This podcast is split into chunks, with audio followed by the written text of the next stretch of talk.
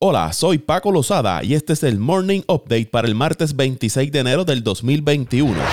LeBron James anotó 46 puntos con 8 rebotes y 6 asistencias en el triunfo de los Lakers sobre los Cavaliers 115 a 108. LeBron marcó 17 puntos en el primer cuarto y 23 en el último parcial. LeBron se une a Kobe Bryant, Michael Jordan, Karim Abdul-Jabbar y Jamal Crawford como los jugadores con 36 años o más que anotan la mayor cantidad de puntos en un partido.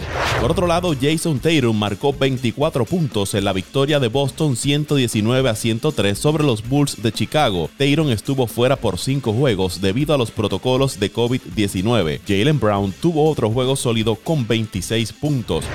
La NBA y el sindicato de jugadores están discutiendo la posibilidad de realizar el juego de estrellas de mitad de temporada en marzo, dijeron fuentes a Adrian Wojnarowski de ESPN. Ambas partes también están considerando seleccionar a Atlanta como la ciudad anfitriona. La NBA todavía está planeando un receso para el juego de estrellas del 5 al 10 de marzo y la segunda mitad de temporada regular está programada para comenzar el 11 de marzo. En la NCAA, el entrenador del programa masculino de la Universidad de Texas, Chacan Smart, dio positivo por COVID-19 se anunció el lunes. Smart indicó que está aislado y trabaja de forma remota lejos del equipo y su familia. Texas actualmente ocupa el quinto lugar en la nación con un récord de 11 victorias y 2 derrotas, con marca de 5 y 1 en la competencia Big 12. La semana pasada el equipo tuvo que posponer varios encuentros por protocolos de COVID. COVID-19. El equipo tiene dos partidos programados para esta semana. Hoy martes recibirán al equipo de Oklahoma y el sábado estarían visitando a Kentucky. Es probable que Smart no esté disponible para ninguno de estos encuentros. La Asociación de Jugadores del Béisbol de las Grandes Ligas rechazó un acuerdo de las mayores para adoptar el bateador designado universal y un calendario ampliado de postemporada, esto según fuentes de John Heyman de MLB Network. El sindicato quería que el bateador designado universal permaneciera en su lugar después de ser introducido para la campaña 2020. La liga hizo una oferta en diciembre para mantener el bateador designado en la Liga Nacional con la condición de que el sindicato aceptara un formato ampliado de postemporada. La Asociación de Jugadores rechazó esta oferta. El sindicato aún no ha hecho una contrapropuesta y en cambio decidió no discutir más el asunto cuando se hizo evidente que un acuerdo dependía de incluir una postemporada ampliada, informó Ken Rosenthal de The Athletic. Los Yankees de Nueva York enviaron al relevista Adam Otavino a las Medias Rojas de Boston. Además de Otavino, los Yankees incluyeron en el cambio al prospecto lanzador Frank Herman, número 24 de la organización, y 850 mil dólares. Nueva York recibirá a un jugador a ser nombrado luego o dinero. Otavino, de 35 años, tuvo una temporada pasada tan valiente al registrar marca de 2 y 3 con 5.89 de efectividad, pero en el año 2019 estuvo sensacional con 6 victorias, 5 derrotas y 1.90 de efectividad. Este es el primer cambio que realizan estos dos rivales desde el año 2014. Los líderes de las ocho ciudades de la Liga de Cactus enviaron una carta a las grandes ligas indicando que sería prudente retrasar el inicio de los entrenamientos de primavera debido a la alta tasa de infecciones por COVID-19 en el condado de Maricopa.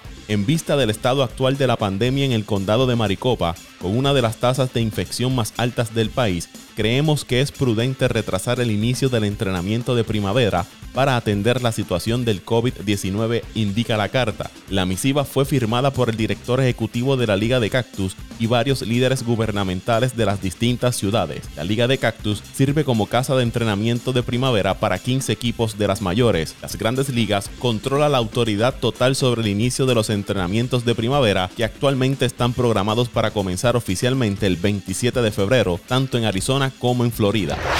La victoria del equipo de Tampa el domingo frente a Green Bay hizo que Tom Brady recibiera un importante incentivo económico de 500 mil dólares por lograr el campeonato de la conferencia nacional. Según ESPN, el quarterback obtendrá otros 500 mil dólares si el equipo gana el Super Bowl 55. En lo que va de temporada, la leyenda de la NFL ha acumulado 1.25 millones de dólares en incentivos durante la postemporada, 500 mil dólares por clasificar a la postemporada, 250 mil más por el triunfo de la ronda de comodines en Washington, otros 500 mil por el triunfo en la ronda divisional frente a los Saints.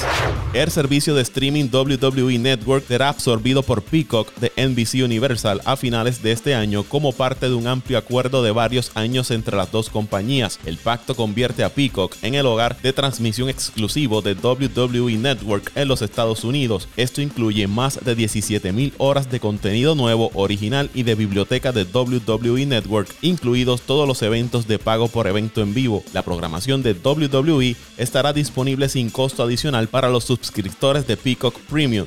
WWE Network se lanzará en Peacock el 18 de marzo y ofrecerá tanto programación a pedido como un canal 24/7 dentro de la transmisión. Los eventos de pago por evento, incluyendo WrestleMania, SummerSlam y Fastlane, estarán disponibles a través de Peacock. WWE Network se lanzó en el año 2014 como un servicio de transmisión independiente para la programación a pedido de la compañía de entretenimiento y los eventos de pago por evento en vivo. El servicio está disponible en más de 180 países y seguirá distribuyendo distribuyéndose como un servicio de transmisión independiente fuera de los Estados Unidos. El cantante de música urbana Bad Bunny interpretará su sencillo Booker T durante el evento del Royal Rumble este domingo. Actuar en el Royal Rumble es un sueño de la infancia hecho realidad, dijo el artista según un comunicado de prensa de la WWE. He sido fanático de WWE durante toda la vida y estoy emocionado de subir al escenario y entretener a los fanáticos de todo el mundo. El Royal Rumble será en Florida, pero no tendrá fanáticos presentes Además de la batalla tradicional de 30 hombres, el evento tiene par de peleas por títulos. Goldberg desafiará a Drew McIntyre por el campeonato de la WWE y el campeón universal Roman Reigns intentará defenderse de Kevin Owens en una lucha de Last Man Standing.